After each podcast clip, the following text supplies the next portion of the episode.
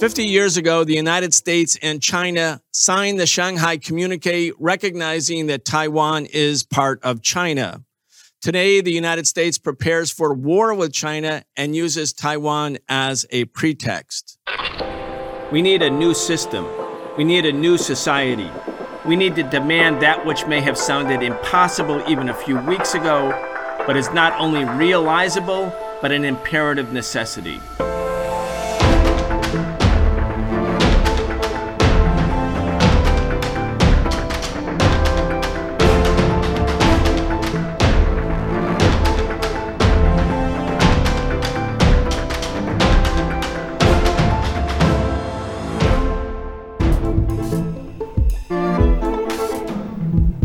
Welcome to the Socialist Program. I'm your host, Brian Becker. Today we'll be talking to Dr. Ken Hammond. He is a professor of East Asian and Global History at New Mexico State University. He's a founding director of the Confucius Institute at the university. He's also an organizer and activist with Pivot to Peace. Professor Ken Hammond, welcome back to the Socialist Program. Glad to be back, Brian. A few weeks ago, Ken, we spoke about China's role in Africa. It prompted a lot of interest in your thoughts, your discussions about it. Earlier, I did a seven part series with you for the Socialist Program podcast about China's foreign policy during the history between 1949 and today. So we've covered a lot of topics, but there's a couple reasons we really wanted to have you back today. One is that in a month, a little bit more than a month, there is going to be the anniversary, the 50th anniversary of the U.S. China Shanghai communique that started the normalization of relations between the two countries. In that Shanghai communique, the U.S. acknowledges that Taiwan is part of China. And today, as we're speaking, the U.S. is preparing for major power conflict with China. And I'm talking about military conflict in the South China Sea and Taiwan is the pretext. So, a stunning turn of events 50 years later.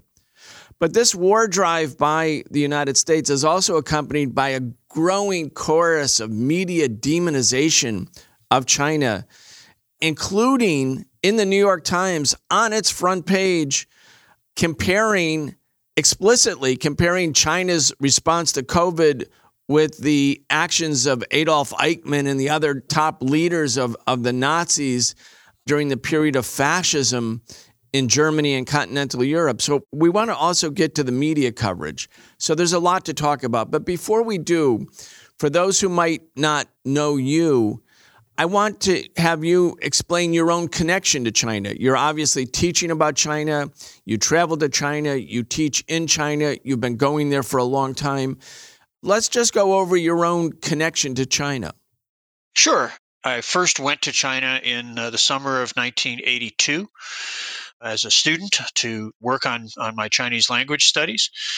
I wound up staying for five years. I lived in Beijing from 82 to 87 working for an American educational organization that ran a study abroad program there and ran educational travel delegations to China. This is a period where China was just opening up to foreign tourism and travel. So that was my first time there, the longest time I've spent uh, sort of continuously in China. But I've gone back pretty regularly. I came back to the US in 87 and went to graduate school and got my master's and then my doctorate in Chinese history. And I've been teaching here at New Mexico State since 1994.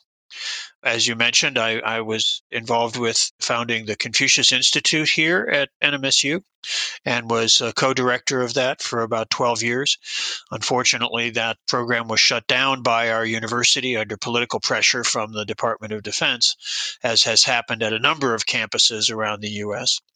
Uh, part of this shifting, more antagonistic orientation towards China by the American government. But I've written a lot about China. I'm basically a historian. I'm a historian of early modern China, the Ming Dynasty, 16th century in particular, is most of the work that I've done. But I'm very interested in contemporary China as well. And of course, I'm very concerned about the deterioration of the American perspective towards China. Obviously, when I was there in the 80s, it was a period of great promise, of opening, of closer relationships. But now we've moved into a period of increasing hostility. And I think that it's a very dangerous moment. The threat of conflict, including military conflict, grows apparently day by day. And so I've got more engaged with trying to push back against that campaign of demonization and against the, the kind of reckless and irresponsible behavior of uh, American politicians that threatens to provoke even more serious conflict where there's really no no good basis where it would be against not only the the interests of the Chinese but even those of the American people themselves. The first time I went to China, and I was only there for a little bit, it was right after the Tiananmen Square events in early June 1989. But when I came back to the United States, all the other people on the plane that was coming to San Francisco, it seemed like almost everybody were young Chinese people coming to go to school in the United States. And the United States was welcoming them. Undoubtedly, the Chinese government knew that sending lots of their best and brightest students to the United States, a country that was far richer, far more affluent than China, which had this legacy of, of poverty and underdevelopment that the revolution was trying to overcome, the Chinese government knew that a lot of the Chinese students might end up staying in the United States, but they thought, well, still we'll have the benefit of a lot of young Chinese people coming back from U.S. universities and Western universities. So during this period, not only did Chinese students come to the United States, but the Confucius Institute, of which you are a founding director at your university, was also promoting the Chinese language among Americans. And as you mentioned, the Confucius Institute at your university has been shut down. I would say it's a great loss for the university and a great loss for the community.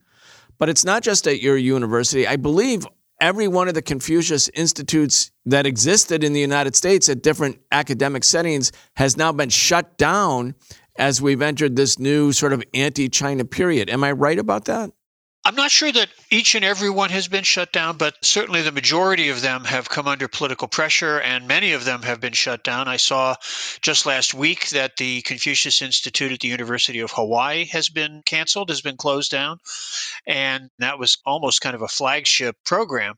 The work that was done there was very important in terms of the overall Confucius Institute initiatives across the country.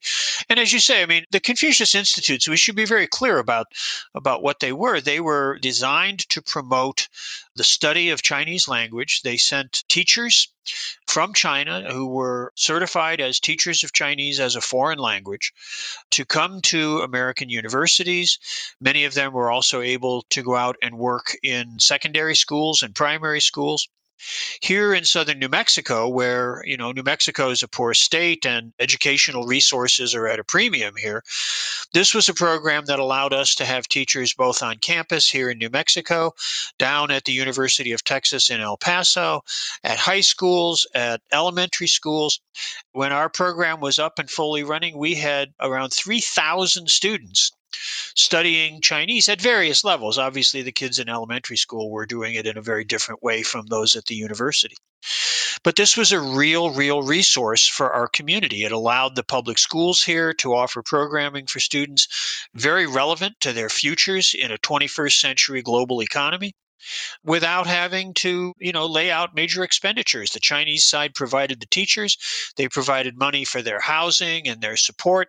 That's pumped money into the local economy as well as providing educational opportunities. So the Confucius Institute programs were basically, you know, kind of a winning situation for the university and for our community. And that was the program not only around the United States, the Confucius Institutes exist all over the world.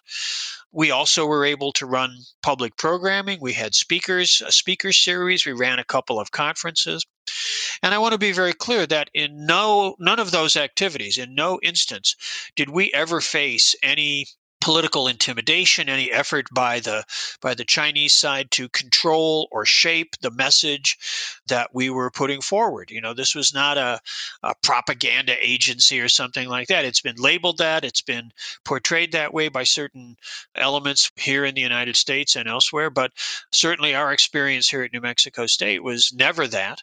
We had speakers in on all sides of controversial questions. And I think that that helped to educate people in this area in ways that would never have been possible had we not had the support of, of that program. So the loss of that, I think, is is indeed it's something that has hurt the communities here. It has hurt the university, and it has made our our educational programming here much less valuable and relevant for the futures of young people who are, you know, trying to go out and, and make their way in an increasingly complex, globalized world. So I think that it's a very unfortunate development and one which was driven by political considerations. The State Department, the Department of Defense, the federal government has, you know, taken a, a more hostile view, a more mistrustful view towards China. And they basically told our university that they could continue to receive, you know, defense research funding, which of course is hundreds of millions of dollars, or they could maintain the Confucius Institute, but we couldn't do both. And so obviously our administrators chose to shut down this program, which was benefiting students and the community here in southern New Mexico. But the sort of financial blackmail of the defense establishment meant that it was not going to be sustainable for the university to keep that going. I'm glad we talked about this in the interview, Ken, because you know the young people in China are learning English, not only English, but they're learning a second language. Here you have Americans given an opportunity to learn Mandarin, to learn Chinese, and the US government, the Defense Department that takes almost a trillion dollars a year, 770 billion this year just for the DoD, not to mention the other agencies that get other defense contracts, so-called defense contracts. But they're telling the people in New Mexico, such a poor state, don't you dare have your kids learn this second language. Don't learn Chinese because we live in the free world. Why would we want to speak a second language, especially the language of a country in which maybe one fifth or a quarter of the world's population lives. I mean, just a remarkable demonstration of, of arrogance and militarism and how it's not just China that suffers from the new Cold War, so to speak, it's also the American people. It's like a blockade on, on information and knowledge. Well, I think that's a very important aspect of it. That one of the things that allows American political and media elites to get away with the the often outrageous claims that are made about China, about exploitation and oppression, and you know policies towards ethnic communities and things like that, and just the idea that China is some sort of authoritarian censorship state what allows these elites to make those claims is the overwhelming lack of knowledge and information about what life in China is actually like amongst the American people a program like the Confucius Institute, which was bringing the opportunity to learn Chinese, giving Americans, young Americans especially, the opportunity to travel to China, to read about China, to read what Chinese people themselves are saying about their own society. In some ways, this threatens, I suppose you would say, the control over information which our government and our political elites want to maintain. They don't want the American people to know the truth about what's happening in China. And so, you know, by sandbagging a program like the Confucius Institutes, they're able to, you know, kind of shore up for a while the wall of ignorance between the United States and China, which allows them to get away with their otherwise unsustainable campaign of propaganda against China. Yeah, indeed. So China has the Great Wall to keep out foreign invaders from earlier times, and the U.S. has its own Great Wall, insisting that the American people remain ignorant. I mean, literally ignorant about China or Chinese language. Really a despicable impact of the witch hunt against China. We're going to talk about that. Let's go now, though, Ken, to this upcoming anniversary, Shanghai Communique. It's undoubtedly going to be talked about in the media Henry Kissinger had gone to China secretly in 1971. He started discussions with Zhou Enlai, the premier of the People's Republic of China, considered perhaps number two in China after Mao. And then in 1972, Richard Nixon, yes, the fervent anti communist Richard Nixon, who was leading the campaign against so called Red China in the 1950s after the revolution. He goes to China. He meets with Zhou Enlai. He meets with Mao. They're clinking champagne glasses. You know, earlier there was ping pong diplomacy. Anyway, those openings to China. Let's talk about the Shanghai communique from your point of view. What's the most important part? Just so people understand the structure of the communique. There's actually three communiques. There's one in 1972, there's another in 1979, I believe, when uh, Deng Xiaoping comes and meets with Jimmy Carter and full normalization of relations are established. And then another communique in the early 1980s. But let's talk about the language, the most important words in the Shanghai communique because they're not irrelevant for what's happening today. Absolutely. I mean, the Shanghai communique comes at the end of the two weeks that President Nixon spent in China, meeting with Mao Zedong, meeting with Zhou Enlai, meeting with other Chinese government leaders. Part of that time, most of the time, was spent in Beijing, but they also went down to Shanghai and spent time there. And of course, that's where the Shanghai communique was signed at the Jinjiang Hotel in the old part of Shanghai. And what's important to understand about the Shanghai communique is that it is a joint statement by the United States and by the People's Republic of China each side makes certain statements, makes certain states certain positions within the communique. China, for example, talks about its support for the liberation struggles in Vietnam and Laos and Cambodia. China lays out its position on a number of issues. The United States also makes statements that reflect its perspective on certain issues.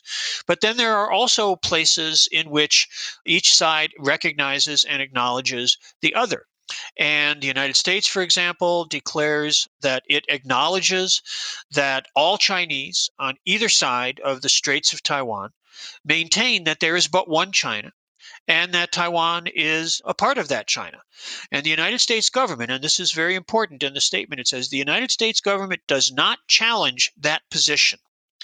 It reaffirms its interest in a peaceful settlement of the Taiwan question by the Chinese themselves. So, this is a foundational statement for the development of the relationship between the United States and the People's Republic. That the United States accepts, it acknowledges the Chinese position, and it does not dispute that position. And it states quite clearly that this is a question to be resolved by the Chinese themselves on both sides of the straits. So, that's something I think that, you know, gets sort of glossed over or ignored or perhaps willfully forgotten by politicians now. But that's the foundation. That's one of the key foundations of this. And this is, as I say, it's a joint communique. Both sides agreed to this language. And the United States makes these explicit commitments to not dispute the one China policy and to recognize that the question of Taiwan needs to be resolved by the Chinese themselves without outside interference. Uh, the United States makes other pledges to reduce its military assistance to the authorities on Taiwan and you know in other ways to try to advance a clearer relationship, a better relationship between the two countries, recognizing that the Taiwan question is an internal matter for China, the Chinese themselves to resolve. The issue of Taiwan, like the issue of Hong Kong and perhaps some other areas of territory that China insists are part of China are central to China's own identity, and it's explicitly been stated as such since the time of the victory of the Chinese Revolution in 1949. And even, in fact, before.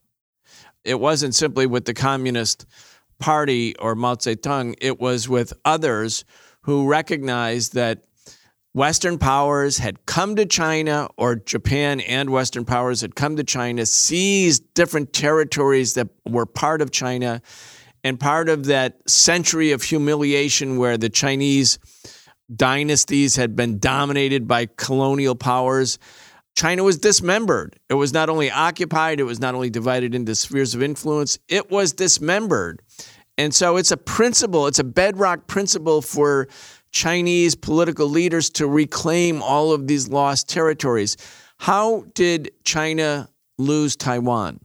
Well, Taiwan, the island of Taiwan was a part of the Chinese Empire back in imperial days, certainly since so the 13th century or so, so a very, very long time, long before any Europeans came to the Western Hemisphere, for example. By the late 19th century, Taiwan had become a province in its own right within the imperial administrative system. But in 1895, when China lost a war with Japan, as part of the settlement of that conflict, the island of Taiwan was ceded to Japan. It became part of the Japanese Empire and it remained in that status for 50 years. At the end of World War II, when the Japanese Empire was defeated, the territories which it had seized beginning in the 1890s, which later included Korea in 1910 and Manchuria in 1931, those areas were returned to Chinese sovereignty, and that included the island of Taiwan. So from 1945 until 1948 49, Taiwan was once again simply a part of China. At that point, the Republic of China was the titular government of the country.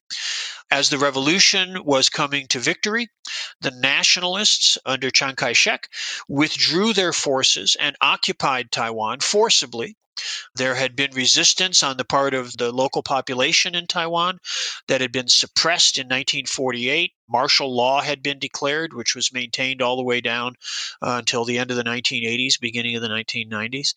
And so, you know, Taiwan comes to be under the control of the rump of the nationalist government, uh, which flees there at the end of 48 and into 49, and has maintained its control there ever since. So the authorities on Taiwan continue to represent themselves as the Republic of China. They actually claim to be the government of the whole country of China because they also understand that there is only one China. So you have the nationalists on Taiwan claiming to be the government of all of China. You have the actual government in Beijing, the People's Republic, which maintains that it is the government of the country and that Taiwan is also part of the country. So both sides agree that there's only one China and Taiwan is part. But the local status of government on the island has remained divided because of the grasp of power by the nationalists at the end of the Revolutionary War. And of course, that was only maintained through the military and political intervention of the United States, the insertion of American naval forces into the Strait of Taiwan, the massive military assistance, both overt and covert, provided by the United States in the 1950s the threat in 1958 by the Eisenhower administration to use nuclear weapons against China in the context of the Taiwan crisis. So the separation, the division which has existed has been something that was imposed. It's an artifact of history, but it is something that, again, remains to be resolved by the Chinese people themselves, you know, on both sides of the straits. And that is the official position of the United States government, as stated in the Shanghai Communique, which President Biden last fall reiterated his acceptance of, his recognition of, in his conversation with Xi Jinping on the video link that they had. So this remains the actual legal position of the United States government, even though many politicians, including President Biden himself, but members of Congress and others, you know, that have made many, many very provocative statements about Taiwan. The United States has sent clandestine military forces to Taiwan over the last year. You know, it's a thing where the United States has a public legal position, but its actual conduct has been grossly in violation of that. Yeah, so the the big story that you alluded to just now is that a couple months ago, media stories came out. Obviously, they had been leaked to the mainstream media that the U.S. actually has secretly been training Taiwanese military forces in Taiwan secretly, and obviously preparing for a conflict between Taiwan and the People's Republic of China.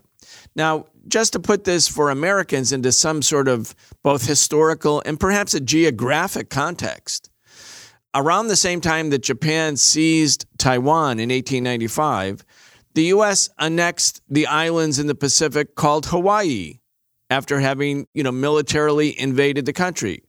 Now, Hawaii is a lot further away from the mainland of the United States than the island of Taiwan is from the People's Republic of China, from mainland China, a lot further away.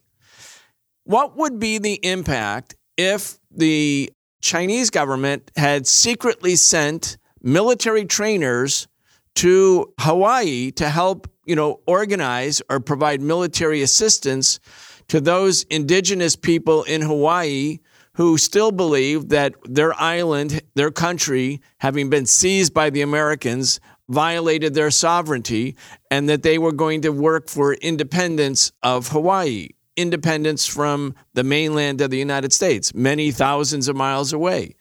I mean, if the Chinese had done that in Hawaii, we would already be at war. It would not have been acceptable. Again, I think it's really important to put this on the 50th anniversary of the Shanghai Communique into perspective. The U.S. says Taiwan is part of China 50 years ago. The U.S. no longer supports Taiwan representing China at the United Nations. The People's Republic of China finally in 1971 72 takes its rightful place at the United Nations. It's on the Security Council along with Britain, France, the United States, and the Soviet Union, one of the five major powers in the UN. And here we are in 2021 and the Pentagon, having acknowledged that Taiwan is part of China, is secretly sending military forces there, and not just secretly sending military trainers, sending the most advanced weapons to Taiwan in the hundreds of millions or billions of dollars and at the same time sending US aircraft carriers and or certainly US battleship groups into the Taiwan Straits to demonstrate that the US had what's called freedom of navigation to go wherever. Anyway, this is the context that the American people only hear poor Taiwan is being bullied by People's Republic of China, and they don't know these facts. Right. Well, I think, again, if we go back and we look at the Shanghai Communique, it again includes specific language that says that both sides pledge pledge, commit themselves to conduct their relations on the principles of respect for the sovereignty and territorial integrity of all states, non aggression against other states, and non interference in the internal affairs of other states. So, you know, having acknowledged that Taiwan is part of China, that the Taiwan question should be resolved by the Chinese people on both sides of the straits, and made a pledge to refrain from interference in the internal affairs of other countries. This seems like a whole package of commitments that the United States government made in the Shanghai Communique to keep their hands off and allow the Chinese to let the Taiwan problem be resolved in the course of history. And this is, of course, what the Chinese side, the People's Republic, Xi Jinping and others have been saying is that this is a matter for the Chinese people to allow to be resolved in its own time, in its own way, not to be dictated to, not to be interfered with, not to be stirred up, you know, for scoring political points at home in the United States by American politicians. And I think that, you know, obviously this conduct by the American government, the actual behavior of the government, the rhetoric being deployed by American politicians is pretty shameful and irresponsible and frankly quite dangerous. I want to go back to 1972, the politics of that year that was a really dramatic period for the United States because the U.S. was basically losing in Southeast Asia. Both Nixon and even before Nixon, Johnson, they knew the U.S. couldn't win in Vietnam. In the spring of, or starting in the winter of 1972, around the same time Nixon arrives in China, the Vietnamese launch what's called the Spring Offensive and their forces are pushing south. Their goal is to capture Saigon. And it looks like the Vietnamese are going to win. It really felt like that in 1972. And the US started this carpet bombing of Vietnam that's like unbelievably massive, the worst bombing of the war. I mean, thousands or tens of thousands of Vietnamese were undoubtedly being killed every week as the US drops all these bombs on the country. And of course, the Vietnamese were getting the assistance from the People's Republic of China and the Soviet Union, the two largest socialist countries. As a matter of fact, from the Soviet side, they were getting surface to air missiles and the US didn't know they had these high surface to air missiles, these the latest technologies from the USSR. And the US lost a quarter of the B 52 bomber fleet that was shot down over Vietnam in 1972. And a lot of us at that time thought, well, the reason Nixon is going to China yes, there's the U.S. is trying to play the Soviet Union and China off of each other since there's an ideological political dispute that is by that time degenerating in a state to state dispute. But there was a feeling that the Chinese were being offered a deal. You stop supporting Vietnam, and the U.S. will integrate you into the world economy, perhaps, normalize relations, allow you to come to the UN. And there was a lot of confusion and sort of fear on the part of progressive anti imperialist forces that China was selling out in exchange for being recognized as the legitimate government in China. Now, I want to ask you your opinion on that because the Shanghai Communique says clearly that China stands with Vietnam, Laos, and Cambodia and supports the provisional government of South Vietnam, which was led by the communists and the National Liberation Front and insisting that the U.S. leave Vietnam. So, on paper, at least, the the Chinese are still standing with the Vietnamese people and the other people of Southeast Asia. Now, you were you, in addition to being a scholar in China, you were also an anti-war activist. You were an organizer. You were at Kent State, in fact. We all remember that terrible massacre that happened in early May 1970, where students at Kent State were shot down. And just a couple weeks later at Jackson State, an all black school, another massacre of students took place. That was all 1972. And you were there, Ken Hammond, and I've spoken to you about it. And in fact, after the National Guard massacred the students, you were one of, I think, 25, the Kent State 25, who were indicted and you were facing years in prison for your anti war activity. Suddenly, like the victims of the aggression by the state were put on trial. And so, undoubtedly, you were aware too at that time of what was going on. The U.S. is losing in Vietnam, and suddenly Nixon, who's bombing the hell out of Vietnam, carpet bombing the country, shows up and clinking champagne glasses with Mao, who many on the left had revered, especially from the you know last years during the Cultural Revolution and the period of Chinese radicalism. It was very jarring.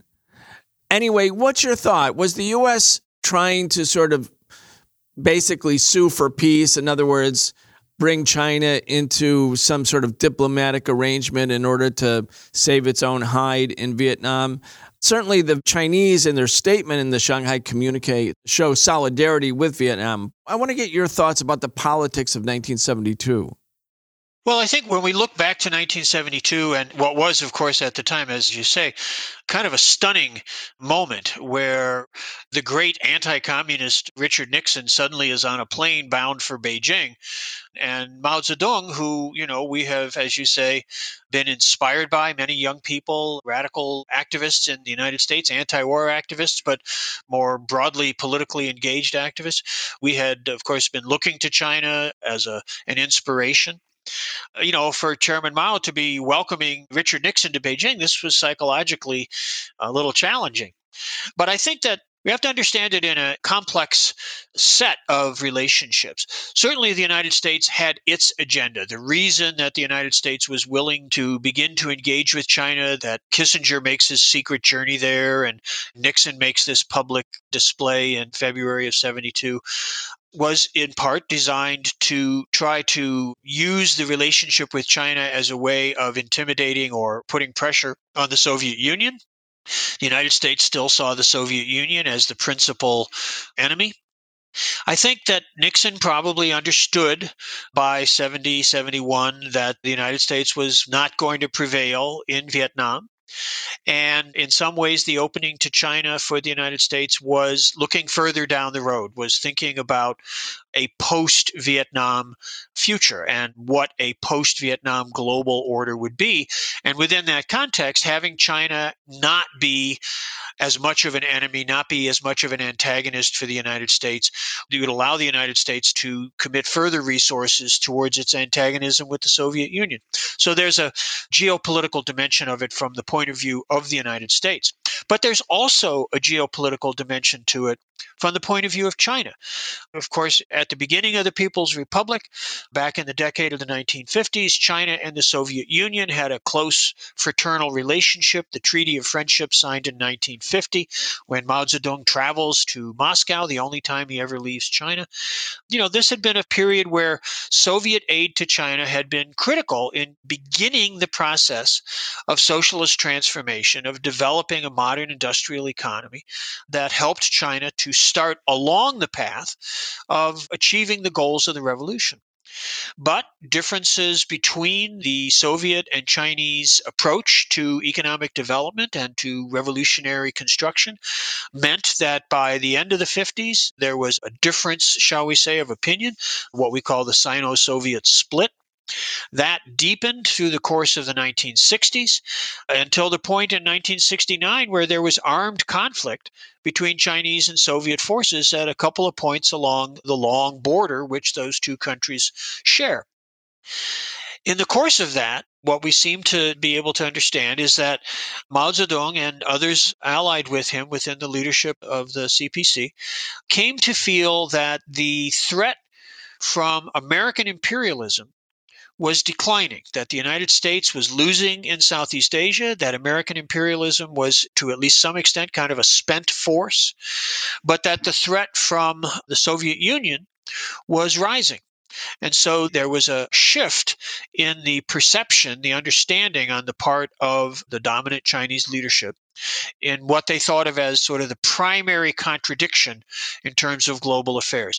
No longer was it the contradiction between China's revolutionary struggle and American imperialism. But now, from the Chinese point of view, from Chairman Mao's point of view, it was between China and the Soviet Union. And American imperialism certainly wasn't going away. It wasn't that the United States was no longer an imperialist country, but its ability to be a threat to China was now seen as significantly reduced by its defeat, its impending defeat in Vietnam. So I think that the Chinese were willing to allow Nixon to come to China. After all, it isn't that Chairman Mao or Zhou Enlai came to Washington.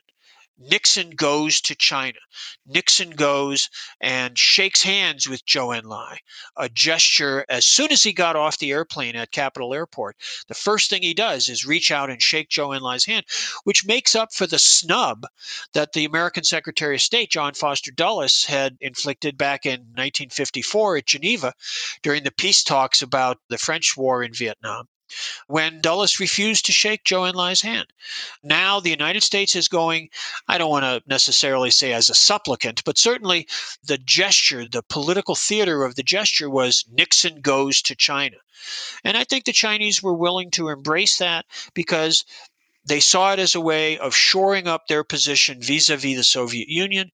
They saw American imperialism as a force in decline, and they sought to have an opening to the outer outside world, which would allow, for example, the beginning of the influx of some capital investment from both Japan and the United States. So they saw it as a moment that could be to their advantage, more so than one that was simply going along with American interests. Yes, I, I understand your point. And, you know, some of the Maoist groups in the United States said they heralded Nixon coming to China and said, Nixon is coming on his knees. You know, this whole idea that the U.S. was now a spent force, et cetera. Obviously, if the Chinese thought that at the time, that was a miscalculation because I believe the United States was taking advantage of the terrible dispute between the Soviet Union and China that started as a political dispute. And then, as you said, the Soviets withdrew the economic advisors abruptly. It was a major problem for China at the time. China tried to overcome it by the Great Leap Forward and other sort of mass mobilization campaigns to, you know, find other ways for the Chinese economy to grow, which of course was a priority for all the different factions inside the Chinese Communist Party was how to develop, how to grow the economy, how to overcome dire poverty. These were everyone's priorities, even though they may have had different methods and tactics for how to achieve it. But there was no dispute that this was the priority. So I think that the Chinese felt betrayed by the Soviet leadership. Certainly, the Soviet leadership put a priority on its own relationships with the United States and the end of the Cold War between the USSR and the United States and started treating China as sort of an adversary, you know, stop showing the same level of solidarity that had existed in the 50s. And then Nixon, I read an account, it was in Kissinger's biography or one of his many books that he probably doesn't really write. He said that the Soviet ambassador in 1969 came and met with him and told him that there might be a military clash at the in the western part of China at the Chinese Soviet border, you know, near Xinjiang actually. Yes. And that troops were amassed by both sides and he wanted to give America heads up, you know, that there might be this conflict. And immediately Kissinger went and met with Nixon, and they started to think about how they could now take advantage of this scoop they had, this information about the possible military struggle between the two socialist giants to further divide them and to begin reaching out to China. And that's actually what happens. I mean, this leads to a lot of internal strife within the Chinese Communist Party. Lin Piao, the defense minister and the heir apparent according to the Constitution that was adopted in 1969, he dies mysteriously in a plane crash. Obviously, there was a dispute, perhaps about the decision by the Mao leadership to open up to the United States. The statement in Western media and the Chinese, I think, embraced it was that Lin Biao, the defense minister, had died in a plane crash on the way to the Soviet Union. Anyway, we don't know if all of that is exactly true, but again, people aren't doubting it. So I believe the U.S. was taking advantage of the Sino Soviet political dispute that was badly handled by the Soviet Union. And then also, I feel badly handled by China towards in the late 1960s when they began characterizing Soviet Union as social imperialist, meaning it was really an enemy state. And that allowed the US to then see China as a potential ally. So Nixon goes to China a new relationship does open up and the United States feels, okay, now we have the two socialist giants, we can play them off against each other. By the way, Mao in his discussions with Gerald Ford, which one can find in the in the files at Stanford University, Mao is now saying to Gerald Ford, you're just playing the two of us against each other, the Soviet Union against China, but you're not really a reliable ally and so on. But but here we are, Ken, 50 years later, obviously the U.S. isn't a spent force. Right. In fact, the U.S. is armed to the teeth. It's sending its battleship groups into the South China Sea. It's trying to create a military, you know, first island nations line of defense all around China, containing China. The Atlantic Council, the so called independent think tank, which is actually funded by corporations and NATO and the military industrial complex, they just issued a, a document called the Longer Telegram, modeled after George Kennan's The Long Telegram, which was an important document in the containment strategy of the U.S. against the Soviet Union in 1948. The Longer Telegram is this now fully developed strategy to defeat China. I mean, I have the document, maybe we can read little bits from it. But clearly, things have shifted now where the United States yes, the Soviet Union is gone, so perhaps the China alliance is less needed. But I think the United States also felt that China would ultimately go the way of the Soviet Union, that ultimately the Communist Party would lose power, there would be an internal counter revolution. None of that happened. None of that happened. And instead, Xi Jinping is reaffirming China's socialist goals, and the U.S. is now preparing to go to war against China. Anyway, a remarkable set of developments. Yeah, I think First of all, I certainly agree that, you know, whatever calculus it was on the part of Mao and other Chinese leaders in 1970 71 that led them to embrace this opening with the United States. I think that they seriously underestimated the resilience of American capitalism and American imperialism. And of course, we need to also track that in terms of the emergence of the neoliberal strategy that Western capitalism in general has embraced, the rise of Reagan, and the whole reconfiguration of American capitalism from the end of the 70s, the 80s on has allowed American imperialism to reconstitute itself and to, you know, kind of revive its position as a global menace. The complexities of the interplay between the United States and China through the rest of the 70s, the 80s, and on down to the present has been one where at first I think the United States thought that they had a great opportunity to both open China up for American investment, American capital, starts going into China even before the shift in policies led by Deng Xiaoping, starting in 78 and 79. American investment starts in the mid 1970s, but of course it takes off dramatically with the beginning of the era of reform and opening that starts in 79 and 80 and goes on from there. And at first, American political elites, I think, thought that they were going to sort of go into China and China's economy would become more capitalized and more engaged with the global capitalist system, and that that would inevitably lead to political transformation. You know, and they saw the contradictions in China that built up and exploded in 1989. And of course, they had their hopes up at that point, but that was dashed by the effective response of the government to maintain control. But they kept on hoping that, you know, on through the 90s, that liberalization, if you will, of the economy would lead to political liberalization. And the Chinese leadership, Deng Xiaoping and later Jiang Zemin, Hu Jintao, they followed a course that involved, as they used to say, biding their time and building their capacities, keeping a low profile, not being too confrontational with the United States and with Western capitalism. But now, as you note, Xi Jinping has become much more assertive, has become much less apologetic, much less sort of going along to get along.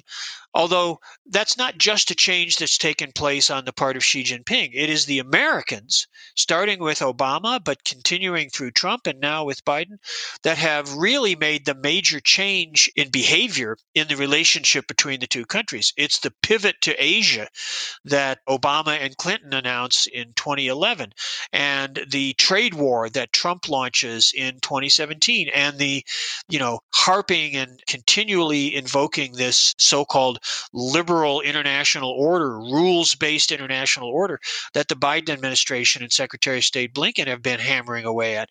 These are the changes that have come about in the relationship. Xi Jinping is maintaining the policies that China has followed all along of, of openness, of allowing foreign investment, of building the economy, of engagement with international organizations, a responsible role in the United Nations and in other kinds of international activities.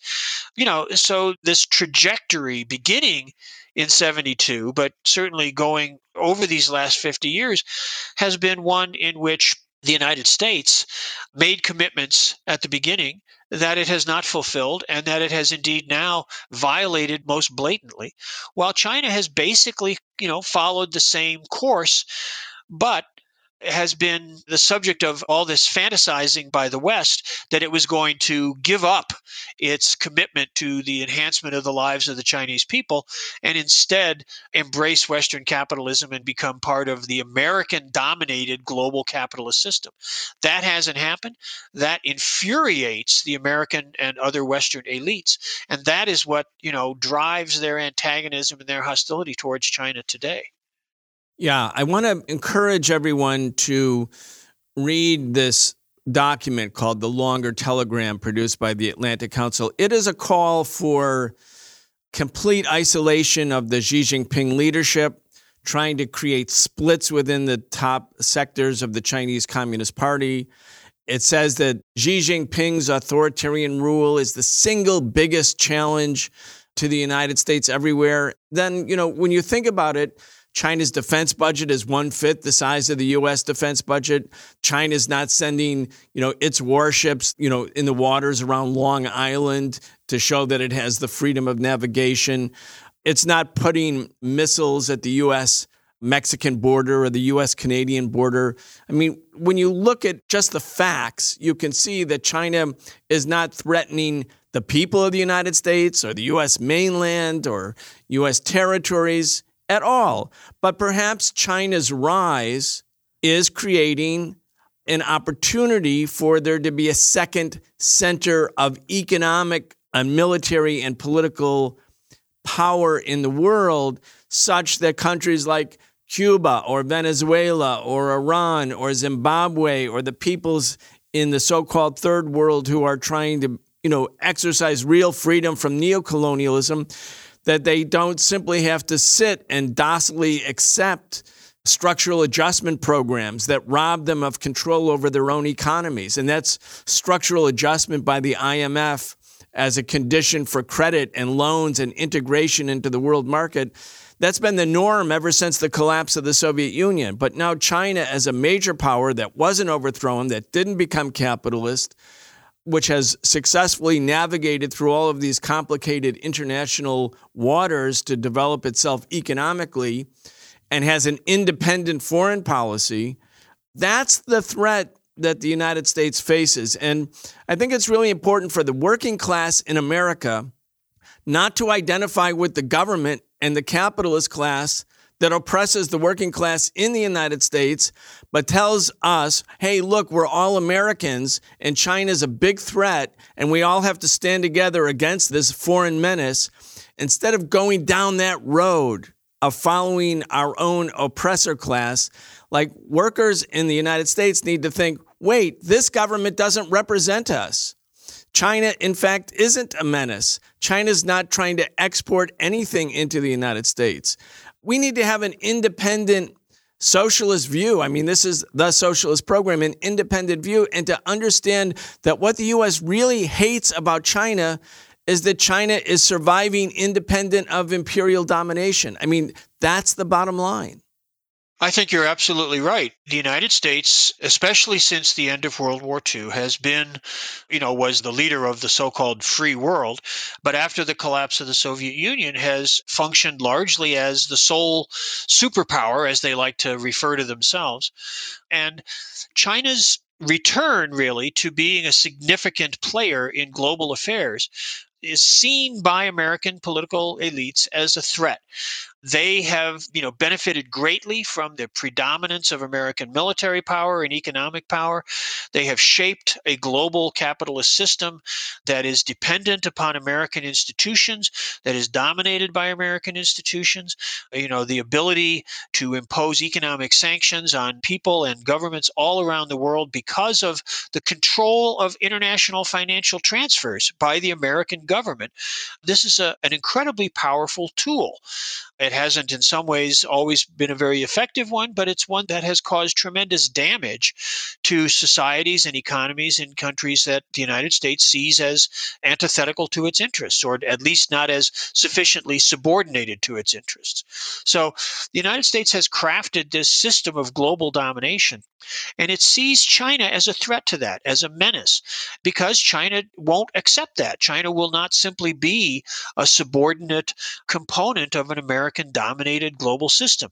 It isn't that China wants to create its own globally dominant system. That's just a fantasy that American power mongers in their own consciousness turn around and project upon the Chinese. But they do, the Chinese do want to craft a system, to develop a system which allows countries around the world to escape from American domination and American intimidation, to be able to pursue their own courses of national development without having to kowtow and toady to American imperialism, to American corporate and political domination.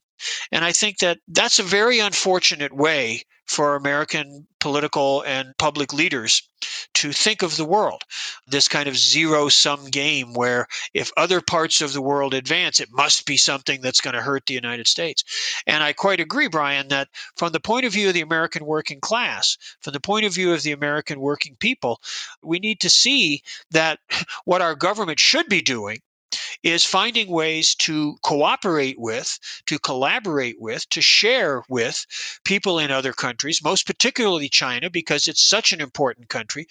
20% of the human race are Chinese. We need to find ways to work together to build a positive future, to develop new technologies, to reduce the amount of time that people have to spend at labor that is dehumanizing and alienating and maximize the benefits that a future economy can have for everybody, for people on both sides of the Pacific, for people all around the world, Asia, Africa, Latin America, as well as right here at home in the United States. We need a program that will build a better future, not one that's going to try to hold on to the dominance that has enriched a tiny elite here while ordinary people are dying of COVID and being evicted from their homes. It's a ridiculous situation in America. And this demonization of China only makes it worse and is an effort to divert Americans from dealing with their own contradictions, their own problems at home. I couldn't agree with you more. And I'm glad you mentioned COVID. I want to turn to it as we start to wrap up here. There's been media coverage, in particular, the New York Times. I mean, I should say it's all the capitalist owned media in the United States, but the New York Times in particular, they recently ran on the front page of the New York Times an article that essentially says that China's zero COVID tolerance policy, the goal of eliminating COVID altogether, is equated with Nazism. Yes, it's an expression of the same sort of decision making made by Adolf Hitler, Goering, Goebbels, Adolf Eichmann. They even use the language of the banality of evil, which of course was coined by Hannah Arendt when she covered the Eichmann trial, the Nazi Adolf Eichmann trial in 1961. She talked about the banality of evil. I want to read a couple sentences to you Ken. This is the New York Times. This is not some small lunatic periodical. This is the newspaper of record. Here it is The army of millions who enforce China's zero COVID policy at all costs, subtitled As the troubled lockdown in Xi'an has shown, many Chinese people remain willing to work diligently towards the government's goal of eliminating the virus no matter the consequences. Oh, yeah. It's a terrible thing to eliminate COVID. I mean, here you have China, a country four times the size of the United States, 1.4 billion people, had two deaths. Yes, two deaths in 2021 when the US had about 470,000 deaths. And China, where COVID was first discovered, in Wuhan province had a total of 5,000 deaths in the first year in 2020, but they adopted a zero COVID policy. And so they've defeated COVID, and that's been a decision by the Chinese government. I'm going to read a couple of sentences, and then I want to read actually a paragraph or so from this article because this is what the American people are being spoon fed. China's zero COVID policy has a dedicated following. The millions of people who work diligently towards that goal, no matter the human costs. So, getting rid of COVID is a terrible thing because of the human costs associated with not having COVID destroy your country. In the northwestern city of Xi'an, hospital employees refused to admit a man suffering from chest pains because he lived in a medium risk district. He died of a heart attack. They informed a woman who was eight months pregnant and bleeding that her COVID test wasn't valid and she lost her baby. Two community security guards told a young man that they didn't care that he had had nothing to eat after catching him out during a lockdown. They beat him up. Okay, that's the way the article opens, right? Here's what it says The New York Times China's early success in containing the pandemic through iron fist authoritarian policies emboldened its officials, seemingly giving them license to act with conviction and righteousness. Many officials now believe they must do everything within their power to ensure zero COVID infections, since it will be at the top of the agenda of their leader, Xi Jinping.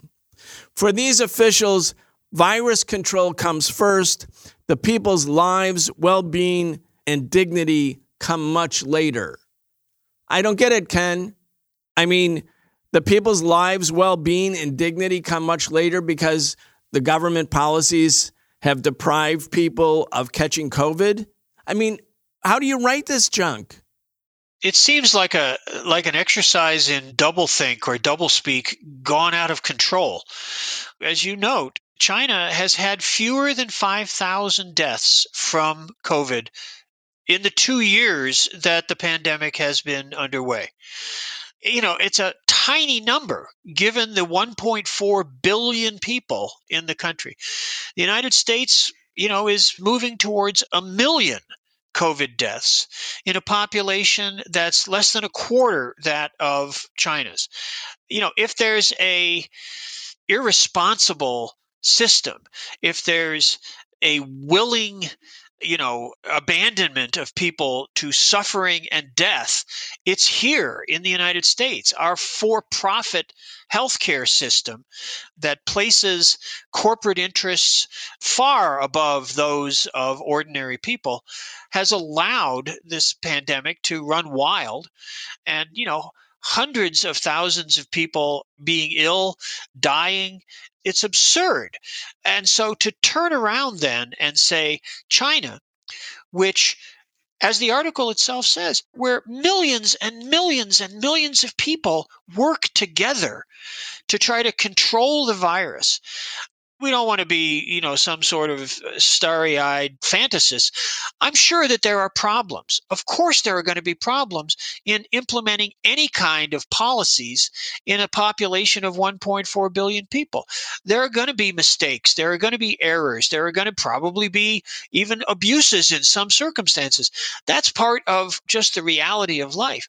But to suggest that China's campaigns to control COVID, to minimize death, to save the lives of literally millions of Chinese people. How many millions of people would have died in China had they followed policies like those of the United States?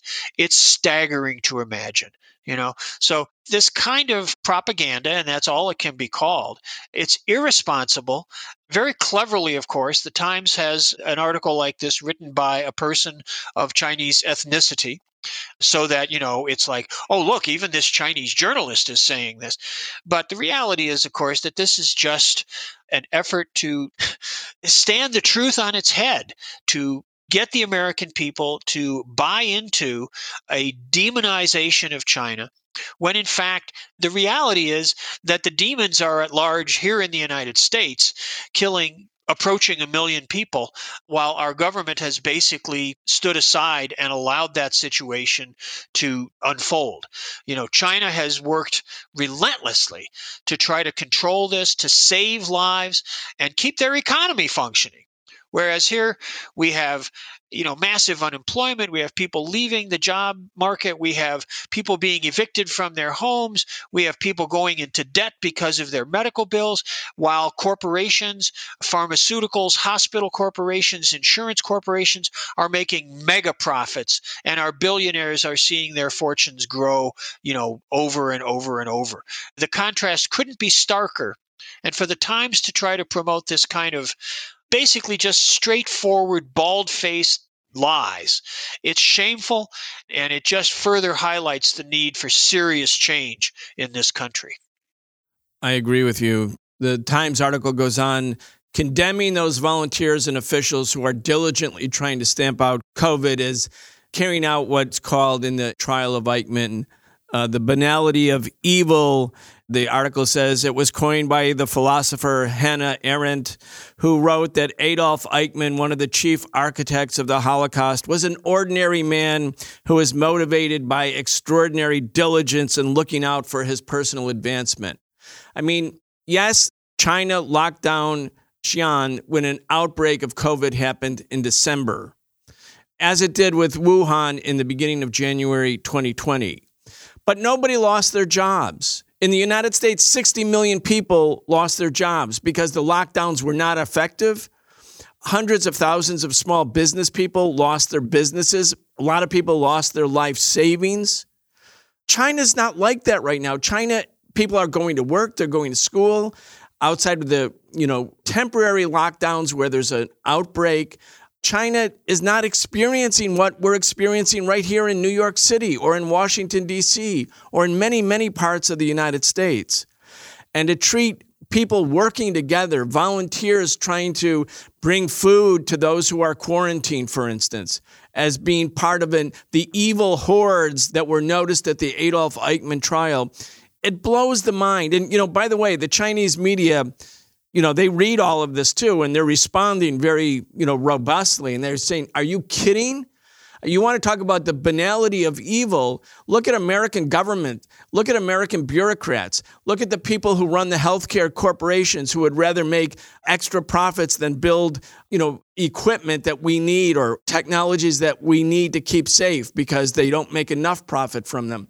I mean, the banality of evil is located very profoundly within the capitalist system, as were the Nazis. But this comparison to China as somehow being a Nazi regime because it tried to prevent COVID from killing, as you put it, millions of Chinese people, it sort of defies the imagination. But the fact that it can be done on the front page of the New York Times, Ken Hammond, shows exactly where we are at. When you're in the middle of a war drive, every stereotype, every caricature, every racist image is made use of by those going to war because it's a policy of social control to get people who would otherwise know better to put their doubts and their skepticism aside and say, yes, we're going to embrace the government policy, which in this case is getting ready for World War III, major power conflict with China, the biggest country in the world, a nuclear power. In our last minute or so, Ken, it's obvious that here on the 50th anniversary of the Shanghai Communique, where the two countries said, you know, we're going to work towards peace, the work towards peace has never been more urgent because, in fact, U.S. policymakers are sending warships, they're sending battle groups, they're sending all kinds of naval equipment and air power into the Pacific. The so called Asia pivot is really not a pivot towards peace. It's a pivot towards war. All the more reason that people have to take action right now. Absolutely. I think that we live in dangerous times. American politicians, backed up by this kind of irresponsible media, are building up a sense of fear and intimidation amongst the American people, trying to prepare Americans to accept conflict with China, trying to make ordinary American people see China as an enemy rather than, you know, trying to find ways to work together with the Chinese to build a better future for their people, for our people, for other people around the world. I think Americans need to do what they can to educate themselves about the realities of life in China. I think Americans need to stand up and challenge their government to be more responsible in its conduct and to reject the politics of hate and fear and instead embrace a policy or a set of policies that would be of benefit to us as well as to other people across the Pacific. I hope that the occasion of the anniversary of the Shanghai Communique will give us an opportunity to talk about the U.S. China relationship, will give us an opportunity to raise these issues in public forums. And I hope that we can call on American political leaders to drop the hostility, drop the aggression towards China, and instead embrace policies that will, you know, create a more peaceable and prosperous world for everybody. I'm not sure that they're going to be willing to do that. And I think that we also need to be working to change things in American politics and society. But I think right now, with the danger of war with China, the danger of American aggression towards China is so high that that really needs to be one of our top priorities. That was the voice of Dr. Ken Hammond. Ken, we always appreciate your knowledge, your insights, your perspective. Again, next month is the 50th anniversary, everyone, of the Shanghai Communique. Join with Ken Hammond and Pivot to Peace and other anti war and peace organizations to demand from the United States government that it end the drive towards war with China. Instead, peace and cooperation on the issues of environment, epidemics, you name it, the world would benefit from cooperation and peace. Certainly, World War III is something that must be avoided. Ken Hammond, thank you so much. Thanks for the conversation, Brian. These are important issues, and I appreciate the opportunity to contribute. You've been listening to the Socialist Program with Brian Becker, where we bring you news and views about the world for those who want to change it. If you enjoyed the show, subscribe on your favorite podcast app and follow us on Facebook, Twitter, and Instagram, and watch video episodes of our in depth show, The Real Story, every Wednesday at 7 p.m. Eastern on YouTube with our partner Breakthrough News. We can only continue our work bringing you high quality news, analysis, and history with the support of our listeners. Connect with us and become a patron at patreon.com slash the socialist program and receive an invitation to participate in an exclusive monthly seminar with Brian Becker.